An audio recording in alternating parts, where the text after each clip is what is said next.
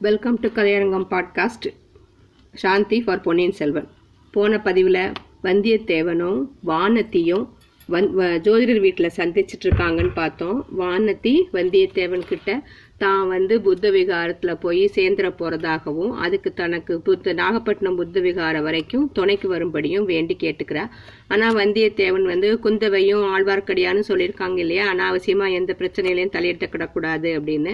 அதனால அதுக்கு மறுத்தர்றான். வானதி வந்து இந்த அனாதைக்கு நீங்கள் உதவி செய்வீங்கன்னு எதிர்பார்த்தது நான் உண்மைதான் பரவாயில்ல நான் போய்க்கிறேன் அப்படின்னு சொல்லிட்டு அவங்க அவ போயிடுறா. அது வந்து அவனுக்கு மனசு கஷ்டமாக இருக்குது அப்புறம் அவளை அனுப்பிட்டு அந்த மாதிரி வந்து வந்தியத்தேவன் அவளை அவளை அனுப்பிடுறான். குதிரையை கொள்ளிடக்கரை பாதையில திருப்புறான். அந்த சமயத்துல ஒரு அபய குரல் கேக்குது. அது என்ன யாரோட குரல் அப்படிங்கிறத பத்தி இந்த வாரம் பார்க்கலாம்.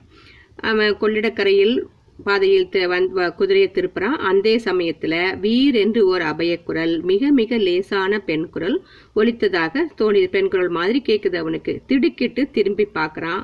பல்லக்க காணல. அங்கே இருந்த சாலை முடுக்கில் திரும்பி இருக்கக்கூடும் அப்படின்னு தோணுது. ஆனாலும் போய் பார்த்துறவன் ஒரு முடிவுக்கு வந்துட்டு அந்த கணத்திலேயே திரும்பி போகிறான் அப்படின்னா அப்படி ஒன்றும் பெருசாக தாமதம் ஏற்பட்டு விட போகிறதில்லை அப்படின்னு சொல்லிட்டு திருப்பி போனால் குதிரை ப- வேகமாக செலுத்துகிறான் பாய்ந்து சென்றது. வெகு சீக்கிரத்தில் சாலை முடுக்கின் அருகில் வந்துட்டது குதிரை. அவன் அங்கே கண்ட காட்சி வந்தியத்தேவனுடைய இதயமே நின்றுவிடும்படி செய்துச்சான். பெண் ஒருத்தி ஓரத்து மரம் ஒன்றில் கட்டப்பட்டிருக்கா. அவளோட வாயில துணி அடைக்கப்பட்டிருக்கு. இருட்டுற நேரம் ஆறதுனால யாருன்னு முதல்ல தெரியல. பக்கத்துல போய் பாக்குறான் வானதியின் பல்லக்குடன் நடந்து சென்ற சேடி பெண் அப்படிங்கிறது தெரிஞ்சது. அவள் முணங்கிக் கொண்டே தன் கட்டுக்களை அவிழ்த்துக்கிற முயற்சி முயற்சி செய்துட்டு இருக்கா. வந்தியத்தேவன் குதிரையிலிருந்து பாய்ந்து இறங்கி முதலில் வாயில் அடைத்திருந்த துணியை எடுத்துட்டு கட்டுக்களையும் அவிழ்த்து விடுறான். கட்டுக்கள் ஒன்றும் அவ்வளோ பலமாக கட்டலைன்னு அவனுக்கு தோணுது. அந்த பொண்ணுக்கிட்ட பெண்ணு என்ன நடந்தது? சீக்கிரம் சொல்லு. பல்லக்கு எங்க? உன் எஜமானி எங்கேன்னு பதறிக்கொண்டே கேட்குறான் சேடி பெண் குளறி உளறி மறுமொழி கூறினாள். அந்த சாலை முடுக்கில் பல்லக்கு திரும்பிய போது திடீரென்று ஏழெட்டு மனிதர்கள் பக்கத்து மரங்களின் மறைவிலிருந்து பாஞ்சு வந்துட்டாங்க. அவங்களோட கையில மண்டை ஓடுகளும் சூலாயுதங்களும் இருந்துச்சு. அவங்கள ரெண்டு பேரு என்னைய அடிச்சு மண்டையில அடிச்சு கீழே தள்ளிட்டாங்க. வாயில துணி அடைச்சிட்டாங்க. இதுக்குள்ள மற்றவங்க பல்லக்கு சுமந்த சுமந்தவர்கள் கிட்ட போய் பயங்கரமான குரல்ல ஏதோ சொன்ன உடனே அவங்க பாதையை விட்டு விலகி குறுக்கு வழியில பல்லக்கோட ஓடிட்டாங்க. மற்றவர்களும் பின்னாடியே போயிட்டாங்க. வானதி தேவியின் குரலே கேட்கவில்லை. இந்த மாதிரி சொல்லிட்டு அந்த பொண்ணு பல்லக்கு சென்ற குறுக்கு பாதையையும் கா சுட்டி காட்டுறா. பெண்ணே நீ அந்த குழந்தை ஜோதிடர் வீட்டுக்கு போயிரு. நான் உன் எஜமானிய கண்டுபிடிக்க பாக்குறேன் அப்படின்னு சொல்லிட்டு வந்தியத்தேவன் குதிரை மீது பாஞ்சு ஏறான் குதிரை ராஜபாட்டையிலிருந்து திரும்பி குறுக்கு வழியில போகுது. மேடு பள்ளம் காடு செடின்னு பாராம அதிவேகமா போகுது. அது வேற அம்மாவாசை முன்னிரவு. ஏற்கனவே அவர் வான் பண்ணியிருக்காரு க ஜோதிடர். இருள் வேற சூழ்ந்துருச்சு. வடதிசையில் தோன்றி மெல்ல கரிய மேகங்கள் இப்போது வான்வெளி முழுவதும் பரவி மறைச்சிருச்சான் ஆகாச ஆகாசத்தில் ஒரு நட்சத்திரம் கூட கண் செமிட்டல. மரங்களின் மீதும் புதர்களின் மீதும் விழுந்து பறந்த மின்மினி பூச்சிகள் சிறிது வெளிச்சம் அளித்தன. அதன் உதவி கொண்டு வந்தியத்தேவன் குதிரையை செலுத்தி கொண்டு போறான்.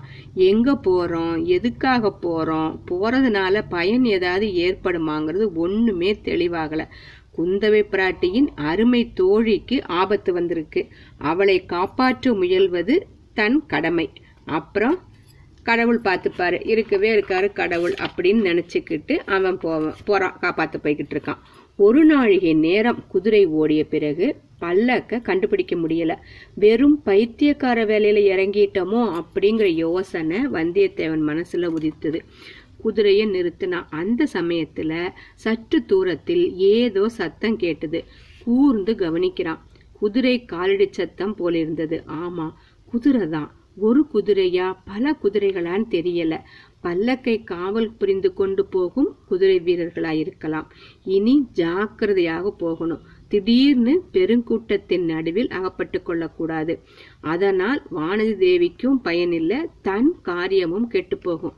இப்படி நினைச்சிட்டு மெல்ல மெல்ல நின்று நின்று குதிரையை இட்டுக்கிட்டு போறான்.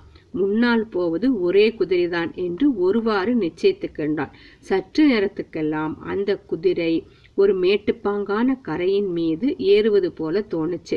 தான் பின்தொடர்வது தெரியாமல் மறைந்து நிற்க விரும்பினான். சுற்றுமுற்றும் கூர்ந்து பார்க்கறான். பாலடைந்த மண்டபம் ஒன்று இடிந்த சுவர்களுடன் பக்கத்தில் காணப்பட்டது. அதன் அருகே சென்று மொட்டை சுவர் ஒன்றின் மறைவில் குதிரையை நிறுத்தி கொண்டான். முன்னால் சென்று மேட்டில் ஏறிய குதிரையை கண்கள் வலிக்கும்படியாக இருட்டில் உற்று பார்த்துக்கிட்டு இருக்கான். யாரங்கே? என்ற குரல் வந்தியத்தேவனை திடுக்கிடச் செய்தது. அது அவனுக்கு பழக்கப்பட்ட மனிதரின் குரலாக தோன்றியது. மகாராஜா அடிமை நான் தான் என்று மறுகுரலும் கேட்டுச்சு. ஒரு நிமிட நேரத்துக்கெல்லாம் குரல்கள் கேட்ட இடத்தில் ஒரு தீவர்த்தி வெளிச்சம் தோணுச்சான் மரத்தின் மறைவிலிருந்து கையில் தீவர்த்தியுடன் ஒருவன் வெளியில வந்தான். அதன் வெளிச்சத்தில் குதிரை தெரிந்தது. குதிரையின் மேல் ஒரு ஆள் வீற்றிருப்பது தெரிந்தது. குதிரை மேலிருந்தவர் மதுராந்தகர்தான் என்பது உறுதியாயிற்று. தரையில் நின்றவன் தீவர்த்தியை தூக்கி பிடித்த போது இளவரசர் ஏறியிருந்த குதிரை மிரண்டது. முன்னங்கால்களை அது மேலே தூக்கி ஒரு தடவை சுழன்றது. பின்னர் சடால் என்று பாய்ந்து ஓடத் தொடங்கியது. அந்த குதிரை நின்ற இடம் ஓர் அகன்ற வாய்க்காலின் கரை. அந்த மேட்டுக்கரையிலிருந்து குதிரை வாய்க்காலின் வெளிச்சத்தில் பாய்ந்தது. தீவர்த்தி பிடித்த மனிதன் மகாராஜா மகாராஜா என்று கூறிக்கொண்டே குதிரையை பின்தொடர்ந்து வாய்க்காலில் குதித்தான். குதித்தவன் இடறி விழுந்தான். தீவர்த்தி வாய்க்காலின் வெள்ளத்தில் அமிழ்ந்தது.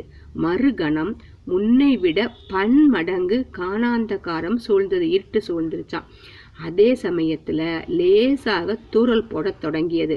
காற்றினால் மரங்கள் ஆடிய சத்தத்துக்கும் மழை தூரலின் சத்தத்துக்கும் மண்டூகங்களின் வரட்டு கத்தல்களுக்கும் இடையே மனிதர்களின் அபய குரல்களும் குதிரைகளின் காலடி சத்தமும் குழப்பமாக கேட்டன. இளவரசர் மதுராந்தகர் அவ்வளவாக தைரியத்துக்கு பெயர் போன மனிதர் அல்ல என்பதை வந்தியத்தேவன் அறிந்திருந்தான். மிரண்ட குதிரையின் மேலிருந்த மந்திர மதுராந்தகருக்கு என்ன ஆபத்து விளையுமோ என்று அவன் உள்ளம் திடுக்கிட்டது. குதிரை அவரை சுமந்து கொண்டே தெறிக்கெட்டு ஓடினாலும் ஓடலாம். அல்லது அவரை வாய்க்கால் வெள்ளத்திலேயே தள்ளி இருந்தாலும் தள்ளியிருக்கலாம். அல்லது சற்று நேரம் அவரை சுமந்து கொண்டு சென்று வேறு எங்காவது தள்ளிவிட்டு போயிருக்கவும் கூடும். தீவத்தியுடன் வந்த மனிதனால் குதிரையை தொடர்ந்து போய் அவரை காப்பாற்ற முடியுமா? அவனேதான் வாய்க்கால் வெள்ளத்தில் தட்டு தடுமாறி விழுந்துட்டானே. அச்சமயம் தான் செய்ய வேண்டியது என்ன? வானதியை தேடி போவதா? மதுராந்தகரின் உதவிக்கு செல்வதா? என்ற போராட்டம் ஒரு நிமிடம் அவன் உள்ளத்தில் நிகழ்ந்தது. என்ன? ஒரு கொடுமை பாருங்க அவன் நிலைமைய. வானதி தேவி போன இடமே தெரியவில்லை. ஆனால் மதுராந்தகர் தன் கண் முன்னால் ஆபத்துக்கு உள்ளானார். அவருக்கு உதவி செய்வது எளிது. அவரை தேடி பிடித்து அபாயம் ஒன்றுமில்லை என்று கண்டால் பிறகு வானதியை தேடிப் போவது இருக்கவே இருக்கிறது. கடவுளை சம்பந்தமில்லாத வேறு எந்த காரியத்திலும் தலையிடுவதில்லை என்றுதான் தான் சற்று முன்னால் தீர்மானித்துக் கொண்டு கிளம்பியது என்ன இப்போ நடக்கிறது என்னன்னு அவனே நொந்துக்கிறான். மண்டபச் சுவரின் மறைவிலிருந்து குதிரையில் குதிரையை வெளியில் கொண்டு வந்தான் வந்தியத்தேவன் அவனோட குதிரைய. இருட்டிலும் தூரலிலும் உள்ளுணர்ச்சியினால் வழி கண்டுபிடித்து வாய்க்காலில் இளவரசரின் குதிரை இறங்கிய இடத்தை நோக்கி சென்றான். வாய்க்காலில் அவனும் இறங்கினான். சுற்றுமுற்றும் நன்றாக பார்த்தான். ஒன்றும் தென்படவில்லை. எங்கேயோ தூரத்தில் ஆ ஓ ஈ வடபடா டபடபா கடபடா என்று ஒவ்வொரு போன்ற விவரம் தெரியாத சத்தங்கள் கேட்டன. வாய்க்காலின் அக்கறையில் ஏறினான். கூரை மேட்டுக்கு அப்பால் உத்து பார்க்கிறான். நெடுகிலும் நெல் வயல்களாக தெரியுது. வயல்களின் சேற்றிலும் பச்சை பயிரிலும் குதிரையை நடத்தி செல்வது இயலாத காரியம். கரையோடு போய்த்தான் தேடி பார்க்கணும். வாய்க்காலின் கரையிலோ செடி கொடிகளும் முட்புதர்களும் அடர்ந்திருக்கு. அவற்றின் நடுவே சென்ற குறுகிய ஒற்றையடி பாதை வழியாக குதிரையை செலுத்திட்டு போறான். மேலே மழை கீழே சறுக்கும் சேற்றுத்தரை ஒரு பக்கத்தில் வாய்க்கால் இன்னொரு பக்கத்தில் நெல் வயல்கள் சுற்றிலும் முட்புதர்கள். இந்த இந்த இக்கட்டான சூழ்நிலையில கூட குதிரை மெல்ல மெல்ல சென்றது. நேரமோ ஒரு நிமிடம் ஒரு யுகமாக சென்றது. தூரல் மழையாக வலுத்து கொண்டிருந்தது இருட்டு மேலும் இருண்டு கொண்டிருந்தது. வந்தியத்தேவனுடைய உள்ளம் சிந்தனையில் ஆழ்ந்தது. மதுராந்தகத்தேவர் தனியாக குதிரை மீது ஏன் வந்தார்? எங்கே செல்வதற்காக புறப்பட்டு வந்தார்? அவரை எதிர்கொண்டு வந்த மனிதன் யார்? வானதியை சிலர் பிடித்து கொண்டு சென்றதற்கும் இதற்கும் ஏதேனும் சம்பந்தம் உண்டா? வானதியின் கதி இப்போ என்ன ஆயிருக்கும்? நம்ம எதுக்காக இந்த சங்கடத்தில் அகப்பட்டு கொண்டு விழிக்கணும்? நம்முடைய காரியத்தை நாம் பார்க்கலாமே. ராஜா பாட்டியை தேடி பிடித்து அடைந்து காஞ்சியை நோக்கி போகலாமே. அதுதான் இந்த மழைக்கால இருட்டில் எப்படி சாத்தியமாகும்? இந்த காரியங்கள் எல்லாம் நமக்கு சம்பந்தமில்லை என்று எப்படி தீர்மானிக்க முடியும்? கடம்பூர் சம்புவரையில் அரண்மனையில் தமக்கு சம்பந்தமில்லாத காரியத்தை கவனித்ததினால் பிற்பாடு எவ்வளவு உபயோகம் ஏற்பட்டது?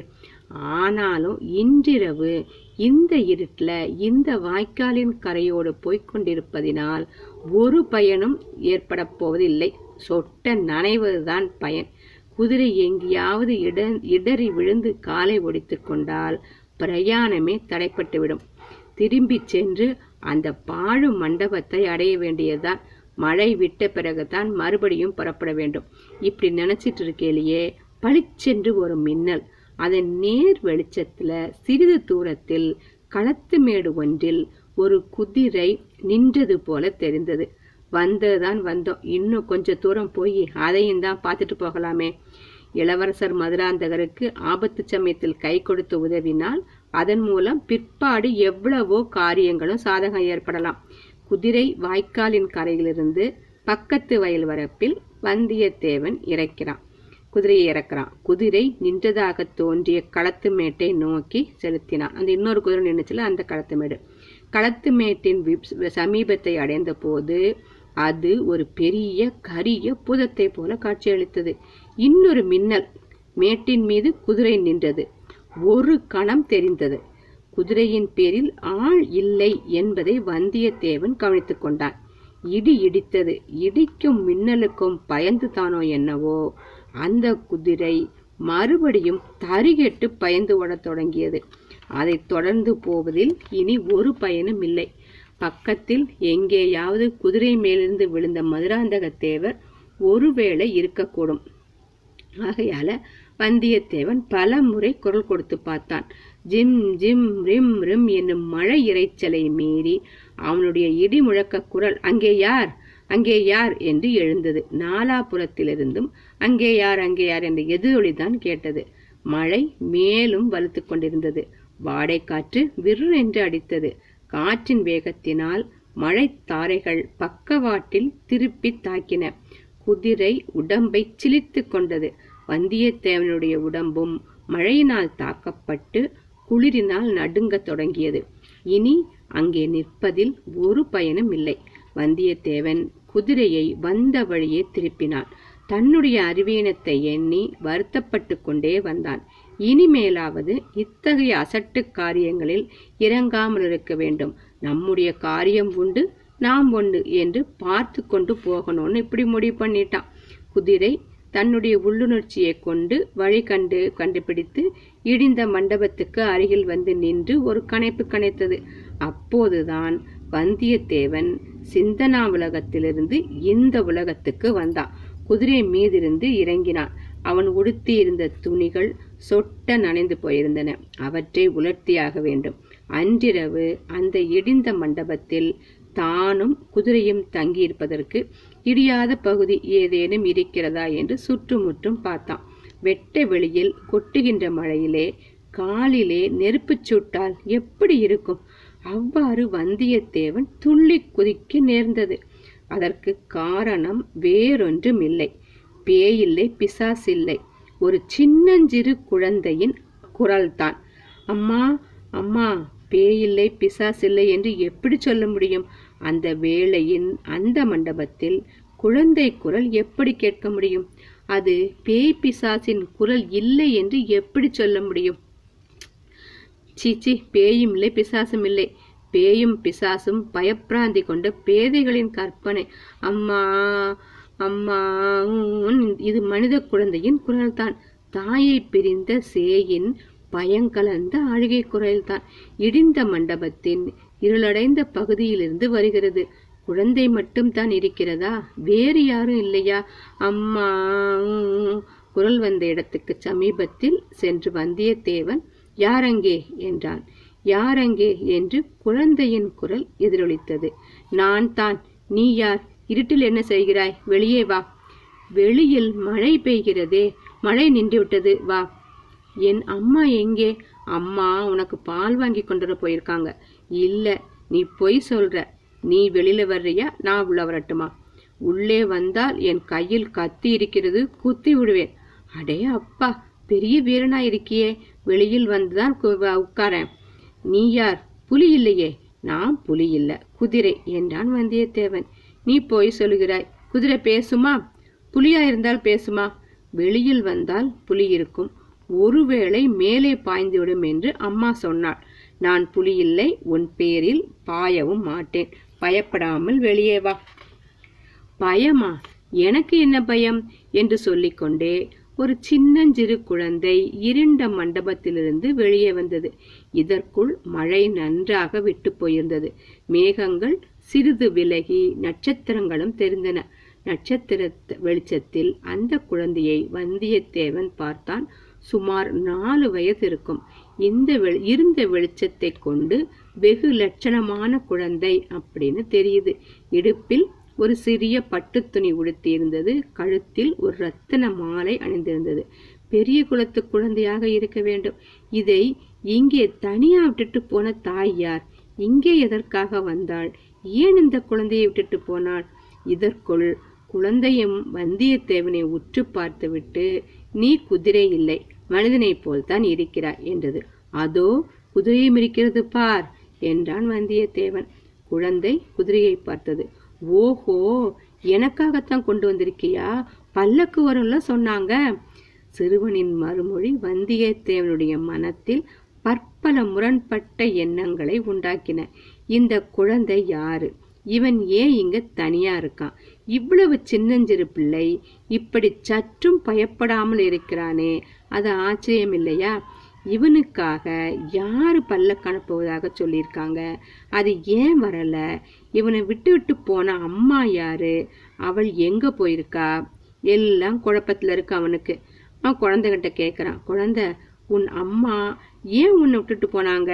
அப்படின்னு கேட்குறான் அம்மா என்ன விட்டுட்டு போகல. நான் தான் அவளை விட்டுட்டு வந்துட்டேன். என்றான் அந்த சிறுவன்? ஏன் விட்டுட்டு வந்த? குதிரை ஒன்று ஓடி வந்தது. அதை பிடித்து அதன் மேல் ஏறிக்கொண்டு வரலாம் என்று நான் சொன்னேன். அம்மா கூடாது என்றாள். நான் அவளுக்கு தெரியாமல் குதிரையை பிடிக்க ஓடி வந்தேன். அந்த குதிரை தானா இது? இல்லை இது வேறு குதிரை. அப்புறம் எப்படி நீ இங்கே வந்த? குதிரை அகப்படலை. அம்மாவையும் காணல. மழை அதிகமா வந்தது. அதுக்காக இந்த மண்டபத்துக்குள்ள வந்தேன். இருட்டில் தனியாக இருக்க உனக்கு பயமா இல்லையா? பயம் என்ன பயம்? தினம் இந்த மாதிரி தானே இருக்கேன். புலிக்கு கூட பயம் இல்லையா? அம்மாவுக்கு தான் பயம் எனக்கு பயம் இல்லை. நான் மீன் புலியை விழுங்கி விடுவேன். அட மீன் புலியை மீன் புலியை விழுங்குமா? நான் சாதாரண சின்ன மீன் இல்லை. பெரிய மகர மீன். திமிங்கலாம் புலி சிங்கம் யானை எல்லாத்தையும் விழுங்கிடுவேன். வந்தியத்தேவன் மனத்தில் என்னவெல்லாமோ எண்ணங்கள் தோன்ற ஆரம்பித்தன. புலியை விழுங்கும் மீன் அதிசய மீன் அல்லவா? இப்படி யார் இந்த பிள்ளைக்கு சொல்லி கொடுத்திருப்பாங்க? அதோ அங்கே என்ன சத்தம்? என்று கேட்டான் சிறுவன். வந்தியத்தேவன் பார்த்தான். தூரத்தில் ஒரு கூட்டம் வந்து கொண்டிருந்தது. கூட்டத்துல சிலர் தீவர்த்தி பந்தங்களை வச்சுக்கிட்டு இருந்தாங்க. அவர்களுக்கு நடுவில் ஒரு பல்லக்கம் தெரிஞ்சது.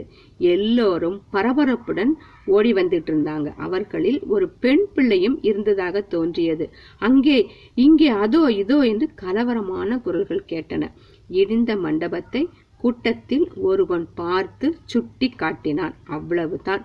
எல்லோரும் அம்மண்டபத்தை நோக்கி ஓட்டம் பிடித்து ஓடி வந்தாங்க.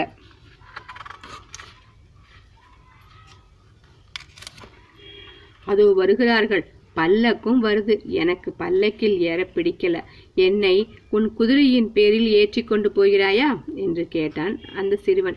அந்த குழந்தையின் முகமும் தோற்றமும் பேச்சுக்களும் வந்தியத்தேவனுடைய மனத்தை கவர்ந்தன. அவனை கட்டி அணைத்து தூக்கிக் கொள்ளலாம் போல தோன்றியது. ஆனால் மனத்திற்குள் ஏதோ ஒரு தடங்கலும் கூடவே ஏற்பட்டது. எனக்கு வேறு அவசர வேலை இருக்கிறதே என்றான் வந்தியத்தேவன். நீ எங்க போற? காஞ்சிக்கு. காஞ்சிக்கா அங்கேதான் என்னுடைய முக்கியமான சத்துரு இருக்கிறான். வந்தியத்தேவனுக்கு தூக்கி வாரி போட்டது. அவ்விதம் அந்த பிள்ளையின் அருகில் தான் நிற்பது கூட பிசகு என்று எண்ணினான். அதனால் குதிரையின் மேல் ஆனா குதிரையின் மேல் ஏறிப் போவதற்கும் அவகாசம் இல்லை கூட்டம் வெகு அருகில் வந்துவிட்டது. ஓடினால் சந்தேகத்துக்கு இடமாகும். இவ்வளவுடன் என்னதான் நடக்கப் போகிறது என்று தெரிந்து கொள்ளும் ஆவலும் வந்தியத்தேவனை பற்றியிருந்தது. ஆகையால சற்று ஒதுங்கிச் சென்று இடிந்த சுவர் ஓரமாக இருட்டில் நின்றான். இதோ நான் இருக்கிறேன் என்று முன்னால் போய் நின்றான் சிறுவன். வந்தவங்க எல்லாரும் முதலில் வந்தவள் ஒரு பெண் பிள்ளை. அவளுக்கு ஓடி வந்ததுனால இறைச்சிட்டு இருந்தது அதை அவள் பொருட்படுத்தாமல் தாவி வந்து குழந்தையை எடுத்து வாரி அணைத்து கொண்டு பாண்டியா இப்படி செய்துட்டாயே என்றாள். அவளுக்கு அடுத்தபடியே வந்தவன் ரவிதாசன். அவன் சிறுவன் பக்கத்தில் வந்து நின்று சக்கரவர்த்தி இப்படி எங்களை பயமுறுத்தி விட்டீர்களே என்றான்.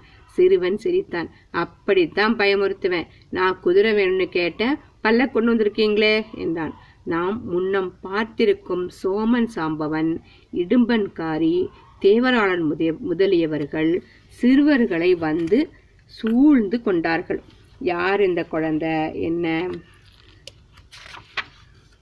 சக்கரவர்த்தி ஒரு குதிரை என்ன? ஆயிரம் குதிரை பதினாயிரம் குதிரை கொண்டு வருகிறோம். இன்றைக்கு இப்பல்லக்கில் ஏறிக்கோங்க என்றான் சோமன் சாம்பவன். மாட்டேன். நான் அந்த குதிரை மேலத்தான் ஏறி வருவேன் என்று சிறுவன் கூறி சுவர் மறைவில் நின்றிருந்த குதிரையை சுட்டிக்காட்டினான். அப்போதுதான் குதிரையையும் அதன் அருகில் நின்ற வந்தியத்தேவனையும் அவங்க கவனிச்சாங்க. ரவிதாசன் முகத்தில் வியப்பும் திகிலும் குரோதமும் கொழுந்துவிட்டு எரிந்தன. இரண்டு அடி முன்னால் சென்று அட பாவி நீ எப்படி இங்க வந்த? அப்படின்னு கேட்டான். அட பிசாச கோடிக்கரையிலிருந்து நீ எப்படி இங்க வந்த? என்று கேட்டான் வந்தியத்தேவன். ரவிதாசன் ஹாஹான்னு சிரிக்கிறான். என் நீ என்னை உண்மையாகவே பிசாசு என்று நினைத்து கொண்டாயா? என்று கேட்டான். சிலர் செத்துப்போன பிறகு பிசாசாவாங்க நீ உயிரோடு இருக்கும் பிசாசு என்றான் வந்தியத்தேவன். இதற்குள் சிறுவன் அவனோடு சண்டை போடாத. அவனை எனக்கு ரொம்ப பிடிச்சிருக்கு. இருட்டில் எனக்கு துணையா இருந்தான் புலி வந்தால் கொண்டு விடுவதாக சொன்னான். அவனும் நம்மோடு வரட்டும் என்றான். ரவிதாசன் சிறுவன் அருகில் சென்று சக்கரவர்த்தி அவசியம் அவனையும் அழைத்து போகலாம். தாங்கள் இன்றைக்கு ஒரு நாள் பல்லக்கில் ஏறிக்கொள்ளுங்கள் என்றான். சிறுவன் அவ்வாறே பல்லக்கை நோக்கிச் சென்றான். ரவிதாசன் வந்தியத்தேவனை மறுபடியும் நெருங்கி இப்போது என்ன செய்ய போகிறாய்? என்று கேட்டான். நீ இல்ல சொல்லணும். எங்களோட வந்துரு. எங்களுடைய ரகசியம் உனக்கு முன்னமே அதிகம் தெரியும். இப்போ இன்னும் அதிகமா தெரியும். உன்னை விட்டுட்டு நாங்க போக முடியாது. வந்துடு. உங்க கூட நான் வர மறுத்தா முடியாத காரியம். நீ பெரிய சூரன் என்பதை அறிவேன். ஆயினும் நாங்கள் இருபது பேர் இருக்கிறோம். எங்களிடமிருந்து தப்பி நீ போக முடியாது. உயிரோடு தப்போ தப்ப முடியாது என்றுதானே சொல்கிறாய். நீ இளம் பிராயத்தவன். உலகின் சுகங்கள் ஒன்றையும் அனுபவியாதவன். எதற்கு வீணா உயிரை விடணும்? வீணுக்கு யார் தான் உயிரை விடுவாங்க? உங்களுடன் வர சொல்லுகிறாயே எங்கே கூப்பிடுகிறாய் நீங்கள் எங்கே போகிறீங்க? அப்படி கேள் சொல்லுகிறேன். பழுவூர் இளையராணியிடம்தான். ஓஹோ அப்படித்தான் நினைத்தேன். இளையராணி இன்று எங்கே இருக்கிறாள்? இளையராணி இத்தனை நேரம் திருப்புரம்பியத்துக்கு வந்திருப்பாள். நீ வருவாயா மாட்டாயா? நானும் அந்த பக்கம்தான் போகணும். வழிகாட்ட யாரும் இல்லையே என்று பார்த்தேன். நல்ல வேளையாக நீ வந்து சேர்ந்தாய். போகலாம் வா என்றான் வந்தியத்தேவன். இதற்குள் சிறுவன் பல்லக்கில் ஏறிக்கொண்டான். பல்லக்கு நகர்ந்தது. அதைச் சுற்றிலும் தீப்பந்தங்களை பிடித்துக்கொண்டு பலவித கோஷங்களை எழுப்பிக் கொண்டும் ரவிதாசனுடைய கோஷ்டியார் சென்றார்கள். வந்தியத்தேவனும் அவர்களை தொடர்ந்து சென்றான். அவன் உள்ளத்தில் பல்வேறு எண்ணங்கள் அலைப்பாய்ந்தன. வானதியின் கதி என்ன தெரியல. மதுராந்தகர் என்ன ஆனாரு தெரியல. தன்னுடைய கதி இன்றிரவு என்ன ஆக போகுது அதுவும் தெரியல. கடம்பூர் மாளிகையில அன்னைக்கு பார்த்த சதி செயலை விட பன்மடங்கு சதிச்செயலை பற்றி இன்று நேர்முகமாக அறிந்து கொள்ளப் போகிறோம் என்பதில் சந்தேகமில்லை அந்த வரையில பிரயோஜனகரமானதுதான். ஆனா அதுக்கு பிறகு என்ன நடக்கும்? தன்னோட உயிர் தன்னை உயிரோடு தப்பிச் செல்ல இவங்க விடுவாங்களா? இவங்களோடு சேர்ந்து விடும்படி தன்னையும் கட்டாயப்படுத்துவார்கள். மாட்டேன் என்று சொன்னால் பலியிடத்தான் பார்ப்பார்கள். ஒருவேளை மறுபடியும் நந்தினியின் தயவினால் தப்பிச்சாலும் தப்பிக்கலாம் அப்படின்னு தோணிக்கிட்டே இருக்கு. அவங்க கூட இவன் எந்த அளவுக்கு போறான் எப்படி போறான் என்னங்கிறத அடுத்த பதிவில் பார்க்கலாம்.